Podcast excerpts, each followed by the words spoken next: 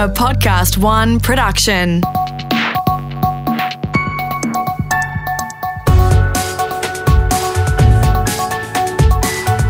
Your morning agenda with Natasha Belling. Thanks for your company. Let's check what's making headlines this Thursday, the 4th of February.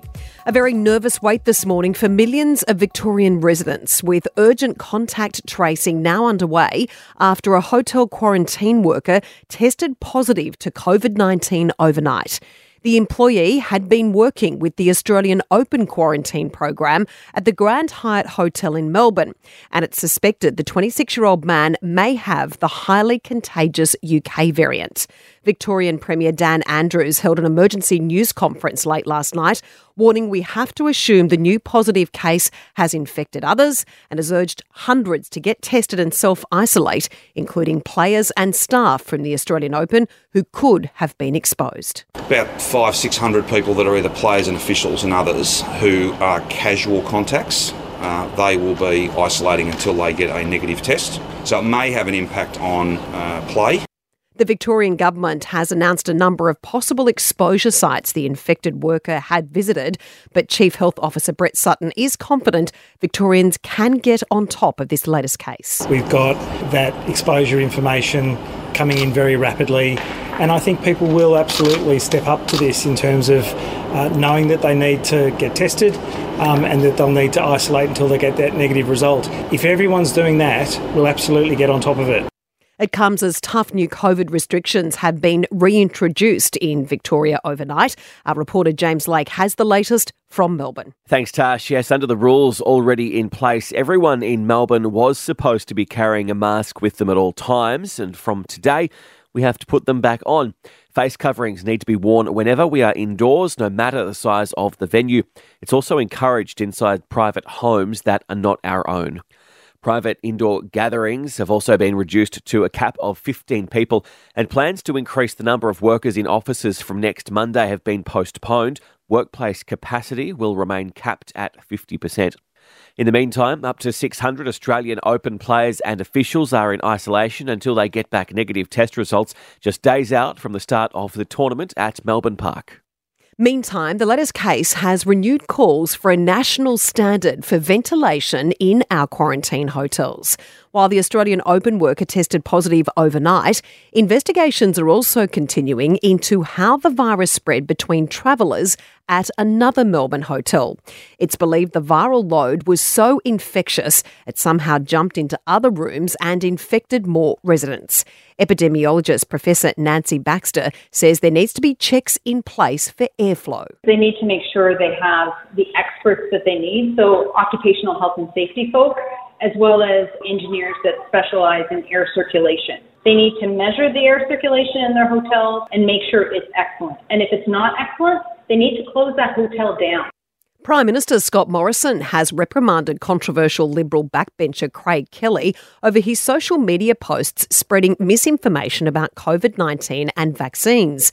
It follows a clash in the halls of Parliament yesterday when Labor's Tanya Plibersek confronted Mr Kelly over his views, saying he was putting public health at risk.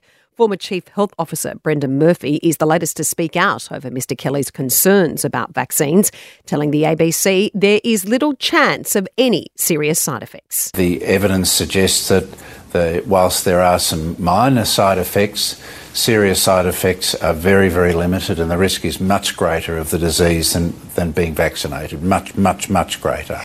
After his meeting with the Prime Minister, Mr Kelly released a statement saying he agrees to support the federal government's vaccination program. Some promising news out of the UK this morning, with new evidence suggesting the Oxford AstraZeneca vaccine may stop the transmission of COVID 19. Britain's health chief says initial results from the University of Oxford study shows the vaccine not only protects people from serious illness and death, but substantially slows the transmission of the virus. They also found the vaccine is highly effective after just the first dose, with 76% efficacy for up to three months. Experts say while the latest study is promising, more research is needed. Meantime, authorities have announced 10 million people across the UK have now had their COVID vaccine jab. That's almost a fifth of all adults. Here's UK Health Secretary Matt Hancock. Every jab makes us all a little bit safer, and you have been doing your bit and playing your part to keep your country safe. In other news this morning, fire crews are bracing for another difficult day as they continue to battle a massive blaze northeast of Perth. So far, 71 homes have been lost, but authorities expect that number to increase, while the blaze has been burning through more than 11,000 hectares of land. Speaking on 7, these residents say it is absolutely devastating. Don't know what to do. Yeah, try not to get emotional. It's horrendous. We just moved in on Sunday, and then the fire came through on Monday, and we've lost everything. Went outside, so it was raining massive embers, and before we knew it, it was on top of us. And it appears Israel Folau will not be making a return to the NRL. The Dragons releasing a statement overnight confirming the club had been in talks with the former Wallabies superstar, but now it appears the deal is off. And we'll have more details on this story coming up shortly in sport. Now, for a look at what else is making news around the country this Thursday morning, starting in New South Wales, and it's something out of a Hollywood movie. A woman has been rescued after she was spotted by a passing motorist locked in the boot of a car on the Hume Highway. Our reporter Siobhan Caulfield has more. Yeah, Taj, two women have been charged with stabbing and kidnapping another woman who was found in the boot of a car in the state's Southern Highlands. A truck driver called police after allegedly seeing a hand waving from the rear taillight of a white sedan zooming down the Hume Highway yesterday. The woman managing to smash the taillight to get the attention of other drivers. Excellent work done by the motorist that uh, identified the hand coming out of the vehicle. We can't thank those motorists enough. We obviously think that could have ended quite catastrophically for her. That's Chief Inspector Brendan Burney there. When Highway Patrol officers stopped the car around 20 minutes later, they found a 24 year old woman suffering wounds to her knee, thigh, and forearm inside the boot. Two other women, another 24 year old and an 18 year old, were arrested, hit with a raft of charges, both to front court today.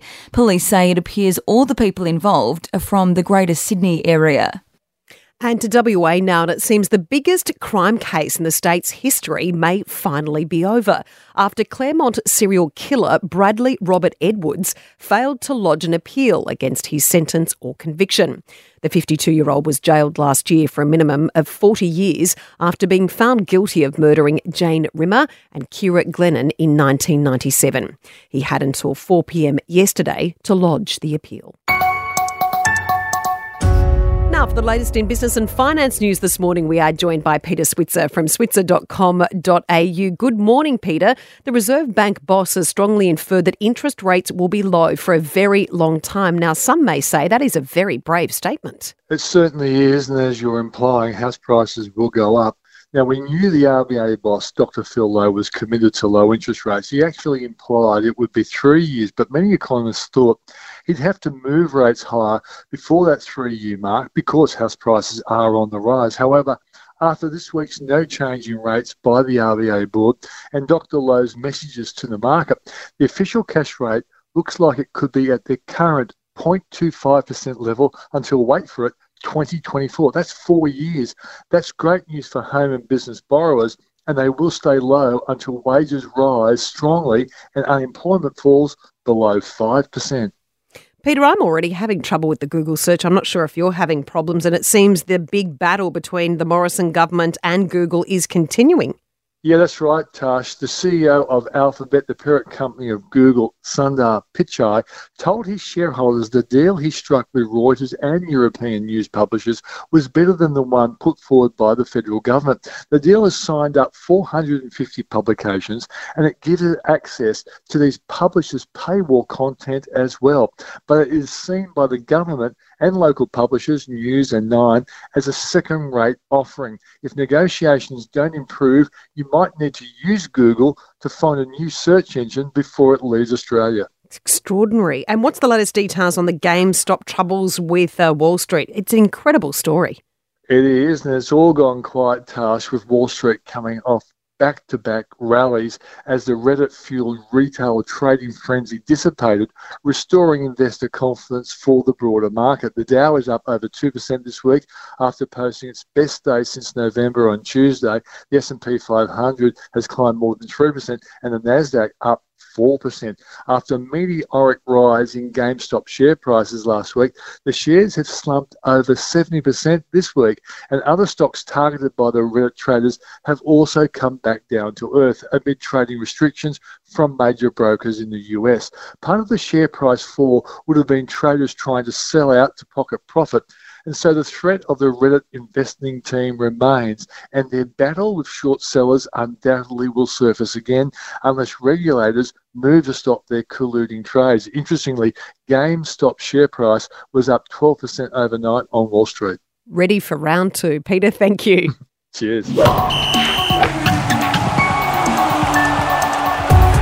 Time for sport now with Brett Thomas and Brett. Nick Kyrgios seems to be confused about whether he is playing today after that hotel quarantine worker tested positive in Melbourne. Yes, good morning, Tash. We can tell you, Nick, that you are not uh, playing today. Tweeting last night Am I playing uh, this afternoon? Well, he won't be, of course, after uh, that hotel quarantine worker, as you've mentioned uh, already, tested positive to COVID 19. That means hundreds of Australian Open players and staff are back in isolation. They'll need to return a negative test before they are released. That means the schedule today is off. All those matches in warm up events, including Nick Kyrgios, uh, won't be played today. We'll have to uh, find out how that will affect uh, the schedule, of course. The Australian Open due to get underway next Monday. Now, Kyrgios did play last last night. He's through to the third round of the Murray River Open, but not without some drama, of course. He walked off the court and briefly refused to play due to a time violation while serving. I wasn't bouncing in the serve. I was actually here, and he goes, time violation to Kyrgios. And I'm like, and then he says everyone's serve technique is the same. Now, he was playing Aussie Harry Bourchier. He uh, returned to the court to win in straight sets. That audio thanks to Nine, by the way. Ash Barty, she's through to the quarterfinals of the Yarra Valley, uh, Yarra Valley Classic. Uh, say that 10 times faster. Not without uh, a bit of a scare, though. Took her three sets, two hours to get past Czech uh, Marie Bouzkova. Uh, the Aussie ATP side still a slim chance of making the semis. We beat Greece 2 1 last night thanks to the doubles pairing of John Peers and John Millman. And Brett, just uh, further on the situation in Melbourne, of course, we saw the Premier Dan Andrews adamant the Australian Open will go ahead with hundreds of players and officials now in quarantine. Can the Open go ahead?